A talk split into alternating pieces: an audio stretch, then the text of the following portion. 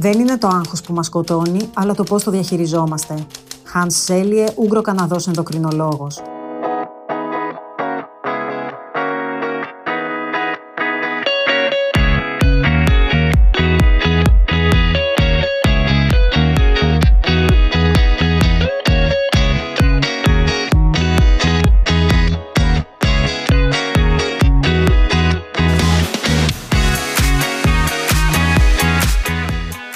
Στα μέσα του 20ου αιώνα, ο Ουγγροκαναδός ενδοκρινολόγος Χαν Σέλιε περιέγραψε το σύνδρομο του στρες ή σύνδρομο της γενικής προσαρμογής.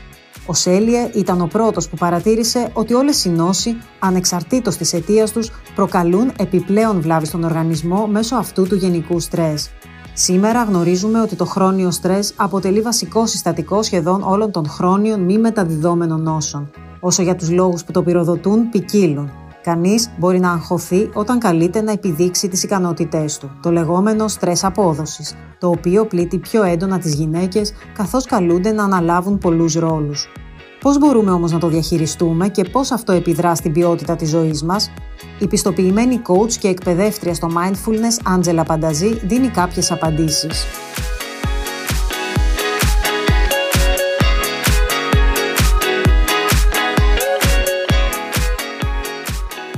Κυρία Πανταζή, σας ευχαριστούμε πολύ για την ε, συμμετοχή σε αυτή τη συζήτηση.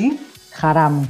Καταρχάς, να μας εξηγήσετε τι ορίζεται ως στρες απόδοσης. Στρες απόδοσης ε, ορίζεται το στρες που βιώνει κανείς σε οποιοδήποτε πλαίσιο έχει να επιδείξει τις ικανότητές του. Αυτό μπορεί να είναι είτε στον εργασιακό χώρο, έχει προκύψει κατ' ουσίαν από το χώρο των, ε, των σπορ και της μουσικής κυρίως, αλλά μπορεί να έχει εφαρμογή και στο εργασιακό περιβάλλον ε, το οποιοδήποτε, αλλά ακόμη και στο σπίτι, στην οικογένεια, στη γονεϊκή ιδιότητα, ακόμη και στο κρεβάτι. Άρα λοιπόν, είναι κάτι που έχει να κάνει πιο πολύ με πρακτικά ζητήματα, όπως για παράδειγμα έχω να κάνω μια παρουσίαση στη σχολή μου, στη δουλειά μου και ή μπορεί να είναι και κάτι βαθύτερο, όπως για παράδειγμα ένας άνθρωπος έχει άγχος για την επάρκειά του. Ένας άνθρωπος έχει άγχος για την επάρκειά του και φτάνουμε σε βαθύτερα ε, βαθύτερες στιβάδες ε, αυτοεκτίμησης. Ωστόσο, το στρες ε, απόδοσης έχει να κάνει με την ικανότητά μου να μπορώ να αποδώσω στο ρόλο και το task που μου έχει ε, δοθεί. Πού οφείλεται και ποιοι παράγοντες πυροδοτούν το στρες απόδοσης; Το στρες απόδοσης έχει να κάνει, όπως είπαμε, με συγκεκριμένα ε, tasks περισσότερο που έχουμε να κάνουμε και μάλιστα ούτε καν τις περισσότερες φορές την ώρα ακριβώς που επιδιδόμαστε ε, σε αυτό το task, αλλά ακόμη περισσότερο κατά την προετοιμασία αυτού, δηλαδή αναμένοντας να έρθει η ώρα που θα αποδώσουμε. Οπότε αυτό τις περισσότερες φορές ε, έχει να κάνει με το mindset, δηλαδή τον τρόπο, την οτροπία μας, τον τρόπο με τον οποίο σκεφτόμαστε τα πράγματα. Είναι πιο συχνό στις γυναίκες και γιατί; Έχει διαφορετικές εκφάνσεις στις γυναίκες, ε, δεν είναι περισσότερο ε, συχνό στις γυναίκες και εκεί θα πρέπει να δώσουμε λίγο παραπάνω ίσως τον τόνο σε ποιο πλαίσιο κοιτάμε το στρες απόδοσης. Δηλαδή, αν μιλήσουμε για το στρες απόδοσης στον εργασιακό χώρο, τότε ενδεχομένως να δούμε ότι είναι κατά τη μεγαλύτερο το ποσοστό των γυναικών που το βιώνουν. Ε, ωστόσο, το στρες απόδοσης, όπως είπαμε και νωρίτερα, έχει να κάνει ακόμη και με άλλους ρόλους εκτός εργασιακού περιβάλλοντος. Οπότε εκεί ε, οι ενδείξεις λένε ότι δεν είναι περισσότερο γυναίκες. Δεν αυξάνει κάπως όμως το άγχος, το γεγονός ότι συνήθως οι γυναίκες έχουν να ανταποκριθούν σε περισσότερους ρόλους στην καθημερινότητά τους; Θα σας πω, ναι. Γι' αυτό σας είπα πρέπει να το δούμε λίγο σε ποιο πλαίσιο το, το κοιτάμε. Οι γυναίκες ε, βιώνουμε αυτό που λέμε φοράω πολλά καπέλα. Ε, πρέπει να είμαστε και στο σπίτι σύζυγοι, ίσως ε, ε, και κόρες καλές, πρέπει να είμαστε μητέρες όσες είμαστε και πρέπει να είμαστε και στον εργασιακό χώρο με κάποιους δείκτες απόδοσης, για να το θέσουμε αυτούς τους όρους. Οπότε, ναι, αυτό από μόνο του μπορεί να δημιουργήσει κατά τη αυξημένο ε, στρες. Ωστόσο, δεν είναι αυτό που, γιατί αυτό πάντα έτσι ήταν, δεν είναι αυτό που προκαλεί, γιατί γενικώ ποτέ δεν προκαλούν τα δεδομένα αυτό που συμβαίνει εσωτερικά. Αυτό που συμβαίνει εσωτερικά είναι τις περισσότερες φορές παγιωμένες πεπιθήσεις. Και αυτές δημιουργούν την οτροπία μας. Και εδώ έρχεται να δούμε το ρόλο της οικογένειας, της κοινωνίας ε, και των φορεμένων σε κάθε κορίτσι που γίνεται γυναίκα πεπιθήσεων και κατά αυτό τον τρόπο δημιουργείται αυξημένο εις ε, ευθύνης, ας το πούμε, ο κάθε ρόλος που φοράμε, ο μανδύας κάθε ρόλο που φοράμε. Ουσιαστικά με οδηγείτε τώρα στην ερώτηση που είχα σκοπό ούτως ή άλλως να κάνω. Αν παίζει ρόλο ε, για το στρες απόδοσης που βιώνει μια γυναίκα, ο τρόπος που μεγάλωσε και τα κοινωνικά πρότυπα. Mm-hmm, 100% βεβαίως. Κοιτάξτε, είναι πολύ λίγα τα πράγματα στη ζωή ενός ανθρώπου που δεν επηρεάζονται από τα πρώτα χρόνια της ε, παιδικής ηλικίας. Να πούμε και ξαναλέω ότι εγώ είμαι επιστοποιημένη coach και δεν θέλω σε καμία περίπτωση να εκλειφθεί ότι είμαι ψυχολόγος. Αυτό το disclaimer ας γίνει. Ωστόσο, αυτό το γνωρίζουμε όλοι και εγώ φυσικά το γνωρίζω από τις σπουδές μου στο coaching, ότι η παιδική μας ηλικία επηρεάζει κατά πολύ μεγάλο ποσοστό όλη μας την οτροπία και πάρα πάρα πολλές πεπιθήσεις, οι οποίες ε, ακριβώς επειδή έρχονται και εγκαθίσταται στο τόσο νεαρό της ηλικίας, όπου δεν έχουμε διαμορφωμένη δική μας εικόνα, ε, αλλά επηρεαζόμαστε από αυτά που ακούμε και μαθαίνουμε, ασφαλώς και επηρεάζουν πολύ έντονα και δει, και δει το κορίτσι.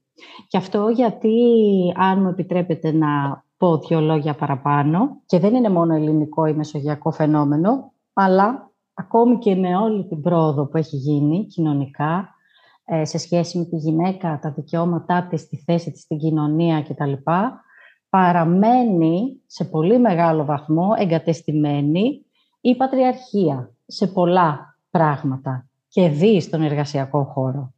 Επομένως, υπάρχουν εμπόδια τα οποία εκφύσεως, εκφύσεως εννοώ αυτής της φύσης της κοινωνικής, έτσι όπως μεγαλώνουμε, είναι εκεί από πολύ νωρίς και είναι πολύ πιο δύσκολο. Μιλάμε τον τελευταίο καιρό πολύ και για το φαινόμενο του γυάλινου ταβανιού, το glass ceiling ε, στον εργασιακό χώρο, ότι οι γυναίκες δεν μπορούν να προχωρήσουν στο ρόλο τους ε, στη δουλειά και στις θέσεις μέχρι, παρά, μέχρι ενός σημείου. Και μετά είναι σαν να υπάρχει ένα γυάλινο ταβάνι και οι γυναίκες από κάτω βλέπουν προς τα πάνω τους ρόλους της κορυφής, ωστόσο δεν μπορούν να φτάσουν εκεί.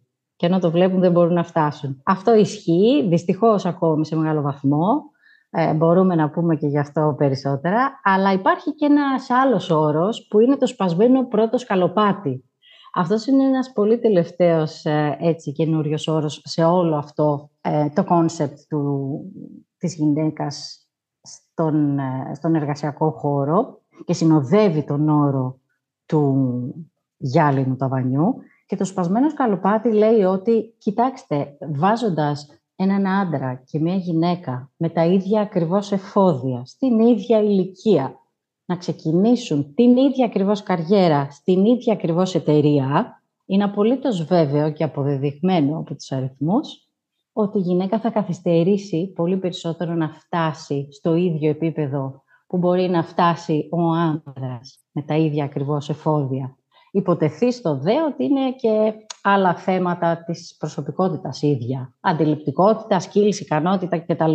Έτσι. Και αυτό είναι ακριβώς, ε, αυτό προέρχεται ακριβώς από αυτό που είπαμε. Δηλαδή τις πεπιθήσεις που είναι ήδη εγκαθιδρυμένες στην, ε, από την οικογένεια και στην κοινωνία βεβαίως ε, για τη θέση της γυναίκας, για τα πρέπει ε, σε μια ζωή της γυναίκας, για το τι μπορεί ή δεν μπορεί να κάνει. Οπότε, ο ρόλος της οικογένειας είναι πάρα πολύ ισχυρός και από ένα σημείο βεβαίως και μετά η δική μας δύναμη να μπορούμε να σπάσουμε τα ταβάνια και να διορθώσουμε τα σπασμένα πρώτα σκαλοπάτια. Άρα τα σπασμένα σκαλοπάτια ουσιαστικά είναι αυτά που εμποδίζουν την πρόσβαση σε κάποια πράγματα. Ακριβώς, ακριβώς, ακριβώς. Στην καθημερινότητα, πώς επιδρά αυτό στην ποιότητα της ζωής μας; Θα μπορούσε να πει κανείς ότι έχει από πολύ πολύ λεπτές εκφάνσεις και εμφανίσεις αυτό το φαινόμενο μέχρι πολύ τρανταχτές. Θα σας πω μια πολύ χαρακτηριστική που έχω βιώσει και εγώ η ίδια όταν ε, πριν λίγα χρόνια είχα μια επιχείρηση. Μπορώ να σας πω πάρα πολλά παραδείγματα γιατί και για μια μισή δεκαετία, 15 χρόνια, 16 σχεδόν, ε, η καριέρα μου ήταν στημένη στο, στον τραπεζικό χώρο, οπότε και από εκεί έχω να σας πω παραδείγματα. Να σας πω κάτι πιο πρόσφατο και πολύ πιο τρανταχτό. Πριν λίγα χρόνια λοιπόν είχα ξεκινήσει μία, μία επιχείρηση την οποία έτρεχα εγώ. Εγώ μόνη μου η ίδια έκανα τα πάντα σε αυτή την επιχείρηση και είχε και πολλά aspects γιατί είχε και φυσικά προϊόντα, οπότε είχε επικοινωνία με προμηθευτές, με τράπεζες, με μεταφορείς, με διάφορα και με τους πελάτες βεβαίως όλους. Έτυχε λοιπόν να βρισκόμαστε με το σύζυγό μου σε μία, σε μία παρέα φίλων, όπου ήταν ένας ευγενέστατος κατά τα λοιπά κύριος, ε, στέλεχος και όλα σε μεγάλη διαφημιστική εταιρεία ε, και μας ρώτησε με τι ασχολούμαστε. Είπαμε λοιπόν και ο σύζυγος και εγώ, μόλις άκουσε το τι κάνω εγώ, είπε «Α, ωραίο, ωραίο» και δεν θυμάμαι τώρα μου έκανε μια ερώτηση σχετικά για τους προμηθευτές. Και όταν απάντησα, ε, ήθελε να κάνει μια δεύτερη διευκρινιστική ερώτηση και την έκανε στο σύζυγό μου, κοιτώντας το σύζυγό μου. Αφού τελειώσει την ερώτηση, απάντησα. Εγώ την ώρα που απαντούσα, με κοιτούσε. Τελειώνει η δεύτερη ερώτηση, τρίτη ερώτηση, ξανά κοιτώντας το σύζυγό μου. Όπως καταλαβαίνετε, αυτό πήγε τρεις ή τέσσερις ερωτήσεις. Έκανα τις ερωτήσεις στον άντρα μου για την επιχείρηση που του είχα πει μόλις πριν λίγο ότι εγώ είχα ξεκινήσει και έκανα. Αλλά οι ερωτήσεις γινόντουσαν προς τον άνδρα του ζεύγους. Αυτό από μόνο του λέει πάρα πολλά και δεν κατακρίνω τον άνθρωπο γιατί και αυτός προφανώς μεγαλωμένος με ένα τέτοιο τρόπο είναι που έχει γίνει έτσι βίωμα ότι επιχειρηματίας ίσον άνδρας. Άρα αντιλαμβάνεστε ότι αυτό το bias από μόνο του ε, λέει πολλά για το πώς μεγαλώνουμε ως γυναίκες. Ωστόσο, δεν αναφερθήκαμε, νομίζω, στο, σε κάποια συμπτώματα που μπορεί να εμφανίζουμε. Είτε είναι σωματικές ενοχλήσεις, είτε κάποια άλλα συμπτώματα που μας εμποδίζουν να κάνουμε πράγματα στην καθημερινότητά μας. Ναι, ναι, ναι. Κοιτάξτε, για να πάμε στο στρες απόδοσης, λοιπόν, και να πούμε περισσότερα, περισσότερα γι' αυτό, να πούμε ότι αρχικά, όπως σας είπα και πριν, ε, το στρες απόδοσης είναι πολύ έντονο είτε κατά την προετοιμασία μιας δραστηριότητας που έχουμε να κάνουμε και κατά την οποία θα, μας, ε, θα πέσει ας πούμε πάνω μας ο προβολέας, είτε κυριολεκτικά, αν αυτό είναι στο χώρο, το καλλιτεχνικό ή τον σπορ ή αν έχουμε να δώσουμε μια ομιλία, αλλά μπορεί να είναι και μεταφορικά ο προβολέας, δηλαδή έχουμε να παράξουμε ένα έργο μέσα σε μια συγκεκριμένη προθεσμία, Οπότε, λίγο πριν την προθεσμία ή στην προθεσμία, στη λήξη της προθεσμίας, θα πέσει μεταφορικά ο προβολέας πάνω μας, γιατί θα πρέπει να απολογηθούμε εντός εισαγωγικών, ουσιαστικά να κάνουμε απολογισμό της εργασίας μας. Άρα, ε, σε οποιοδήποτε τέτοιο πλαίσιο, δεν είναι μόνο για τους αθλητές ε, ή τους ε, μουσικούς. Από άνθρωπο σε άνθρωπο μπορούν να διαφέρουν τα συμπτώματα. Υπάρχουν ωστόσο κάποια τα οποία είναι κοινά και πολύ χαρακτηριστικά. Και αυτά είναι συνήθως η αυξημένη καρδιακή παλμή και νομίζω όλοι μας το έχουμε νιώσει όταν βρισκόμαστε σε μια στρεσογόνα κατάσταση. Ε, νιώθουμε την καρδιά μας να πάλεται πιο δυνατά. Η αναπνοή μας επίσης γίνεται πιο ρηχή και πιο ε, προερχόμενη από το στέρνο. Αυτά τα δύο, καρδιά και αναπνοή είναι τα πιο συνήθη και μπορούν όμως να είναι και πολύ ε, περισσότερα. Κάποιοι άνθρωποι φτάνουν στο σημείο ε, να ζαλίζονται, να χάσουν τις αισθήσεις τους, να νιώθουν πονοκέφαλο και συγκεκριμένα στα, στα πλαϊνά ε, του, του κεφαλιού και ακόμη και τάση για μετό. Στην περίπτωση των γυναικών πάντως που καλούνται να ανταποκριθούν και σε περισσότερους φαντάζομαι ότι αυτό συνδέεται κάπως και με το multitasking, δηλαδή ότι από τη στιγμή που καταπιάνεσαι με περισσότερα πράγματα, τόσο πιο έντονο άγχος αισθάνεσαι, ε, καθώς μπορεί να νιώθεις ότι δεν μπορείς να τα αποκριθείς σε όλα εξίσου καλά. Πολύ σωστά. Αρχικά να πούμε ότι είναι κάτι που μου αρέσει πάντα να, να το λέω, ότι multitasking στην ουσία δεν υπάρχει. ο εγκέφαλος δεν μπορεί να κάνει multitasking. Ε, λειτουργεί η αντιπαραβολή που πάντα λέω και έτσι έχει νόημα να την καταλάβουμε. Είναι ότι όπως ε, ανοίγουμε browser ε, tabs στον υπολογιστή μας και μία κοιτάμε το ένα, μία κοιτάμε το άλλο, έτσι ακριβώς λειτουργεί και ο εγκέφαλος. Ο εγκέφαλος δεν μπορεί να κάνει multitasking. Δηλαδή ακριβώς την ίδια στιγμή και να διαβάζει και να ακούει και να ε, κάνει κάτι άλλο, παρά μόνο να, είναι, να ξύσω το χέρι μου, ας το πούμε, κάτι απλό, ή να οδηγήσω και να ακούω μουσική, να οδηγήσω και να μιλάω με το ακουστικό μου στο τηλέφωνο, δεν το συστήνω, αλλά ισχύει. Ιδάλλως, λοιπόν, ο εγκέφαλος λειτουργεί κατά αυτόν τον τρόπο. Αλλάζει απλώς πάρα πολύ γρήγορα από το ένα task στο άλλο. Αυτό από μόνο του έχει προβλήματα γιατί φεύγει η εστίαση της προσοχής μας, οπότε δεν, είναι πουθενά, δεν είμαστε πουθενά 100%. Τώρα, όσον αφορά στο multitasking, υπ' αυτό το πλαίσιο που το θέσατε, δηλαδή τα πολλά καπέλα που λέμε, και μαμά και σύζυγος και μαγείρισα και δουλειά και καριερίστα και όλα αυτά, ασφαλώς και ισχύει και μπορεί από μόνο του να δημιουργήσει ε, στρες απόδοσης και αυτό συνήθως συμβαίνει λόγω των ε, αυξημένων προσδοκιών που πολλές φορές και εμείς οι ίδιοι θέτουμε στον εαυτό μας. Συνδέεται το στρες απόδοσης με τη χαμηλή αυτοεκτίμηση; Ναι, συνδέεται, βεβαίως και συνδέεται. Η, η αυτοεκτίμηση γενικότερα είναι ένα από τα πράγματα που θα έπρεπε να δουλεύουμε από πολύ νωρίς, γιατί δεν τα μαθαίνουμε ούτε στα σπίτια μας, ούτε στα σχολεία και βεβαίως έχει και να κάνει με το στρες ε, απόδοσης και όχι μόνο η αυτοεκτίμηση, αλλά και η αυτοπεποίθηση.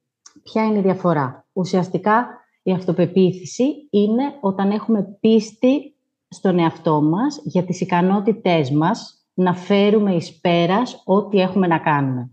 Άρα η αυτοπεποίθηση συνδέεται με πράξεις, με πράγματα που έχω να κάνω. Και άρα το ξέρω ότι το κάνω καλά. Αυτό ξέρω ότι το κάνω καλά. Η αυτοεκτίμηση από την άλλη είναι η εκτίμηση που τρέφουμε στον ίδιο μας τον εαυτό ως αξία αυτή υπαρκτή ως άτομα. Δεν χρειάζεται να κάνουμε κάτι για να το αποδείξουμε. Είναι αξία που δίνουμε σε εμάς τους ίδιους για αυτό που είμαστε και όχι για αυτό που κάνουμε. Επομένως, ε, αυτό είναι το πιο βαθύ πεδίο που μπορεί να πει κανείς ότι μπορεί να δουλέψει ασφαλώς και έχει να κάνει σε πολύ μεγάλο βαθμό με το στρες απόδοσης γιατί επηρεάζει πολύ την οτροπία μας, τον τρόπο που βλέπουμε τα πράγματα. Τι κάνει μια γυναίκα να αναπτύσσει τέτοια συμπεριφορά, είναι η ανάγκη της για αποδοχή, για αναγνώριση; Και ποιος είναι ο κίνδυνος όταν δεν τα εισπράττει αυτά, να επενδύει ακόμα περισσότερη ενέργεια με αποτέλεσμα να στρεσάρεται ακόμα πιο πολύ, δηλαδή μιλάμε για έναν φαύλο κύκλο. Πολύ ωραία η ερώτησή σας. Υπάρχει ένας όρος ο οποίος ε, αναφέρεται ως ε, υπερφόρτωση. Στα αγγλικά είναι ο όρος overload. Ε, overload λοιπόν μπορούμε να πάθουμε και σαν άνθρωποι, δεν παθαίνουν μόνο τα μηχανήματα και ένας λόγος που μπορούμε να πάθουμε overload και δύο ως γυναίκες είναι ακριβώς αυτό το φαινόμενο που περιγράψατε ε, της ε, υπερφόρτωσής μας λόγω ε, των πολλαπλών ρόλων, των απαιτήσεων αυτών, ε, των ε, προσδοκιών μας για το πώς θα τα φέρουμε όλα εις πέρας, αλλά ε, ίσως και των προσδοκιών των άλλων. Επομένως, μια γυναίκα ε, πολύ συχνά βιώνει αυτό το φαινόμενο της υπορφόρτωσης, γιατί συνήθως, δυστυχώς, έχουμε μάθει να είμαστε και υπομονετικές και δοτικές και υπερφιλότιμες και να ικανοποιήσουμε τις ανάγκες όλων πολλές φορές και πριν και πάνω από τις δικές μας. Ε, έχουμε πάρα πολύ έντονα την αίσθηση ε, της ε, υπηρεσίας, αλλά με την έννοια της εξυπηρέτησης και γι' αυτό βεβαίως ε, η, η φύση είναι έτσι ώστε εμείς να είμαστε εκείνες που φέρουμε στον κόσμο ένα παιδί. Είμαστε πάρα πολύ βοηθητικές στα θέλω των άλλων και αυτό μας κάνει πολλές φορές να είμαστε έτσι ήσυχες και να μην πιάνουμε πολύ χώρο και στο σπίτι και στην, ε, και στην εργασία. Επομένως αυτό το φαινόμενο της υπερφόρτωσης ναι είναι πάρα πολύ έντονο στις γυναίκες, έτσι ακριβώς όπως το περιγράψατε. Υπάρχει ο κίνδυνος υπό το φόβο μιας αποτυχίας, ε, μιας αποτυχίας ε, που μπορεί να μην είναι αντικειμενική, να είναι υποκειμενική, ε, κάποια γυναίκα να επιλέγει να απομονώνεται περισσότερο, να μην ρισκάρει ε, και να αποφεύγει και κάποιες ε, κοινωνικές ε, συναναστροφές.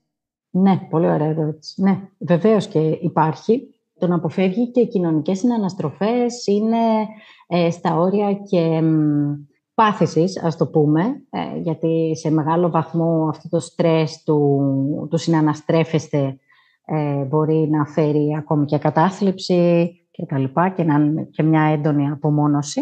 Αλλά σίγουρα στην ιδιότερη μορφή του μπορεί να φέρει όλα αυτά που είπατε, το, από το φόβο αυτών της, ε, της αποτυχίας, της υποκειμενικής αποτυχίας, ε, να μην θέλει να δοκιμάσει, μπορεί αυτό να φανεί τόσο στη δουλειά, όσο και στην κοινωνική ζωή, να μην θέλει να βγει ραντεβού αν είναι μόνη της, να μην θέλει να κάνει κάποια δραστηριότητα, ε, αν ε, για κάποιο λόγο μπορεί να μας αρέσει, ας το πούμε, κάτι, έτσι όπως το βλέπουμε, ε, και να θέλουμε να το κάνουμε κι εμείς. Αυτό το κάτι μπορεί να είναι το τέννις, μπορεί να είναι ο χορός. Αλλά στη σκέψη ότι, α, πρέπει κι εγώ να κατέβω εκεί και κάποιος να με δει και να με κρίνει, εντός εισαγωγικών, πόσο καλά χορεύω ή αν παίζω καλά τέννις, αυτό που μόνο του ε, λόγω ακριβώς αυτού του αρνητικού διανοητικού κυκλώματος που κάνουμε μόνοι μας, να είναι ο αρνητικός παράγοντας που θα μας αποτρέψει από το να χαρούμε μια δραστηριότητα που μας αρέσει. Και μπορεί γι' αυτό το λόγο να αποφεύγει και να αναλάβει και περισσότερες αρμοδιότητες και ευθύνες και στη δουλειά της, ε, κάτι που την εμποδίζει στην επαγγελματική της ανέλυξη. Ακριβώς, ακριβώς. Και αυτό είναι ένα πολύ μεγάλο ε, θέμα στον εργασιακό χώρο, διότι είναι παρατηρημένο ότι οι άνδρες θα αναλάβουν μία θέση ευθύνης ε, ακόμη κι αν εσωτερικά θεωρούν τον εαυτό τους ότι δεν το ξέρουν καλά και πολύ πιο εύκολα θα πούν «Έλα μπορεί, εντάξει, θα το βρω on the job, ε, το έχω, θα το καταφέρω», ενώ μια γυναίκα ακριβώς επειδή έχει πολύ υψηλότερα standards ε, μεγαλύτερες προσδοκίες τόσο από τους, οι άλλοι από εκείνη όσο και η ίδια από τον εαυτό της, ε, είναι πολύ πιο πιθανόν να πει ότι δεν είμαι έτοιμη για αυτόν τον ρόλο ευθύνης.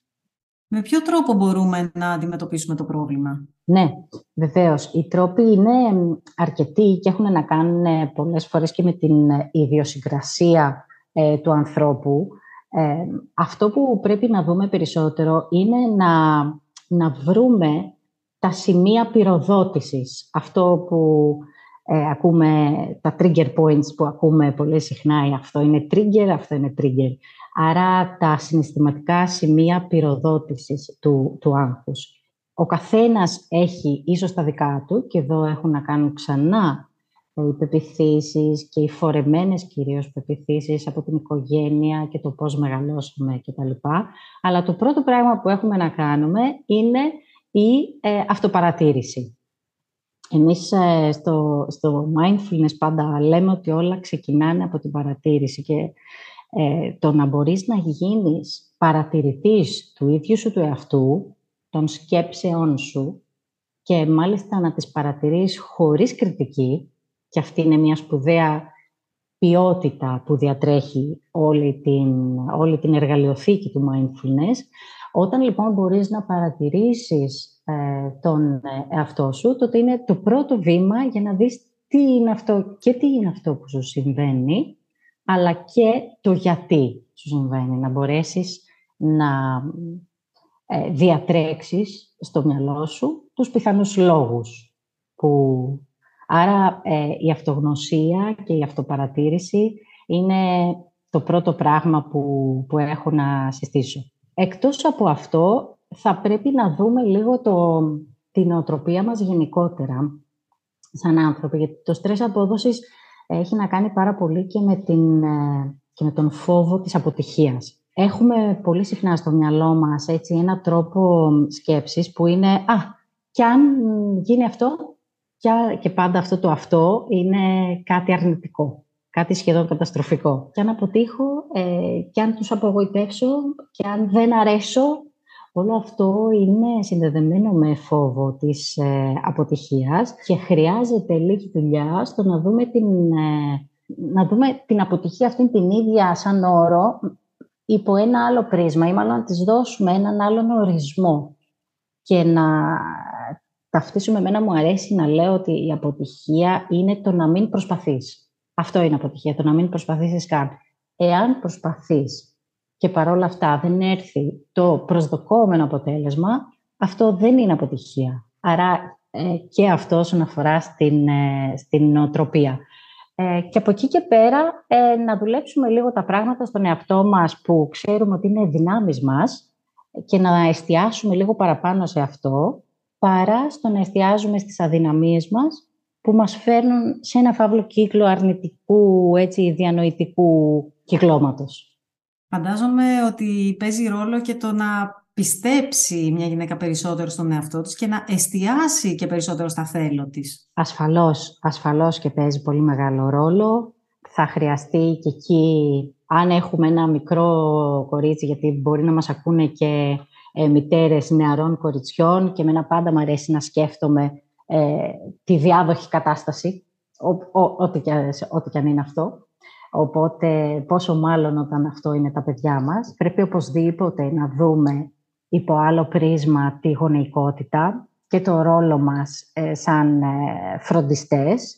Οπότε, να κάνουμε ό,τι μπορούμε περισσότερο για τα, για τα κορίτσια, προκειμένου να τους δίνουμε αυτή την εμψύχωση και την ενδυνάμωση, να τους δίνουμε ρεθίσματα να δοκιμάζουν πράγματα και σταδιακά και σχετικά γρήγορα, ε, παρότι αυτό δυστυχώς δεν είναι πολύ εφικτό, αλλά δεν είναι και ανέφικτο, να φύγει α, όλος αυτός ο μανδύας που περιβάλλει την, ε, την γυναίκα έτσι, με, με περιορισμούς. Έχετε πει πως όσο περισσότερο χρόνο αφιερώνεις στο να εξηγείς τον εαυτό σου, τόσο λιγότερο αφιερώνεις στο να εκφράζεις τον εαυτό σου. Θα μπορούσατε να μας πείτε λίγα, λίγα περισσότερα λόγια γι' αυτό; Βεβαίως, ναι, ναι, ναι. Ουσιαστικά με αυτήν ε, τη φράση αυτό που εννοώ είναι ότι πολλές φορές ε, μπαίνουμε σε μια διαδικασία να χρειάζεται να εξηγούμε πράγματα που αφορούν στην ίδια μας την προσωπικότητα. Εκφάνσεις δηλαδή της ίδιας μας προσωπικότητας. Και αυτό γιατί κάποιος άλλος δεν το αντιλαμβάνεται ή του κάνει εκτός ε, συνήθους, ας το πούμε, συμπεριφοράς. Ε, αυτό έχει να κάνει είτε με πράγματα του χαρακτήρα μας που έχουν έκφανση στη συναστροφή μας, όπως παραδείγματος χάρη αν μιλάμε δυνατά, αν γελάμε δυνατά, αν γελάμε ιδιαίτερα, αν μας αρέσει να φοράμε ταχύ έντονα κραγιόν ή αξεσουάρ ή ο τρόπος που ντυνόμαστε ή ο τρόπος που μιλάμε σε άλλους ανθρώπους ή πώς απευθυνόμαστε προς άλλες γυναίκες ή προς τους άντρες. Και κάποιες συμπεριφορές μας, λοιπόν, τέτοιες, που ουσιαστικά είναι εκφάνσεις του πυρήνα μας, του αληθινού μας, ε, της προσωπικότητάς μας, ε, χρειάζεται για κάποιο λόγο ή, ή απαιτείται, ας το πούμε, από κάποιους, να τις εξηγούμε. Αυτό λοιπόν που λέω είναι ότι δεν χρειάζεται να μπαίνουμε σε αυτή τη διαδικασία, γιατί πρέπει να δώσουμε τη δύναμη σε μας τις ίδιες σε αυτό που είμαστε, σε αυτό που φαίνεται μέσα από αυτό.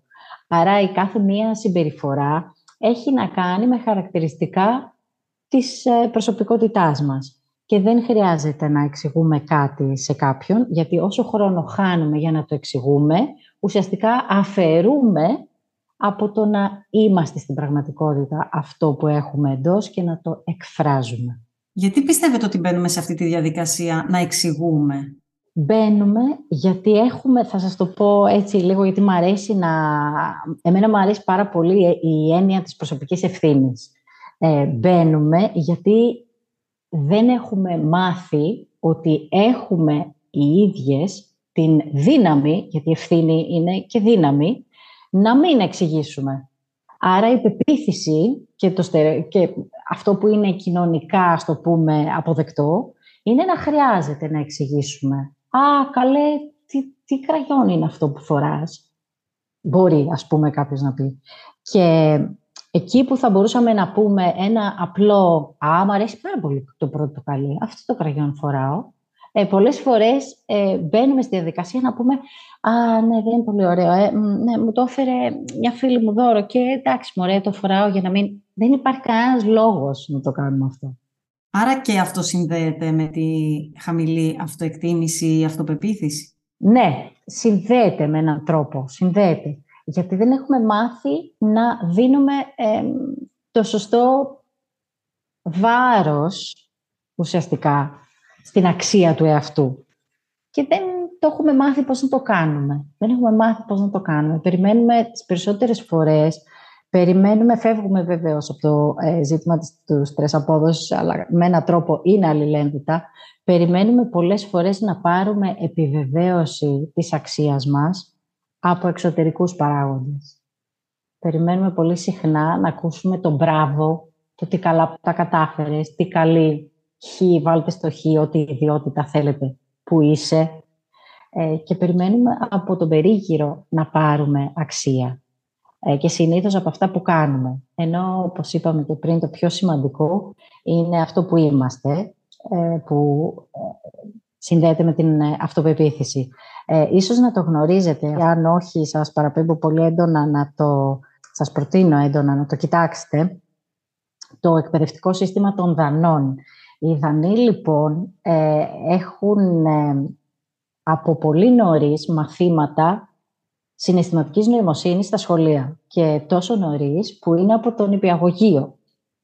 Ε, και εκεί λοιπόν γίνεται σαφές στα παιδιά πόσο διαφορετική όρη είναι η αυτοπεποίθηση από την αυτοεκτίμηση. Και δίνεται βάρος στην αυτοεκτίμηση όταν τα παιδιά ακόμα τόσο νωρίς δεν έχουν φορέσει αυτούς τους μανδύες των ρόλων και της απόδοσης και των τίτλων. Ε, δεν φοράνε ακόμη ταμπέλες, ούτε επαγγελμάτων, ούτε πρωταθλητισμού σε κάτι κτλ. Άρα δίνεται η βάση στο είναι και όχι στο ε, πράτην. Κυρία Πανταζή, δεν ξέρω αν θέλετε να στείλετε κάποιο μήνυμα σε όσους ε, μας ακούνε. Ε, το μήνυμά μου γενικώς ε, έχει να κάνει αυτό που θα ήθελα έτσι, να κρατήσει ο κόσμος ε, που μας ακούει ε, και τους ευχαριστούμε για το χρόνο που αφιέρωσαν, έχει να κάνει με την ανοιχτή επικοινωνία.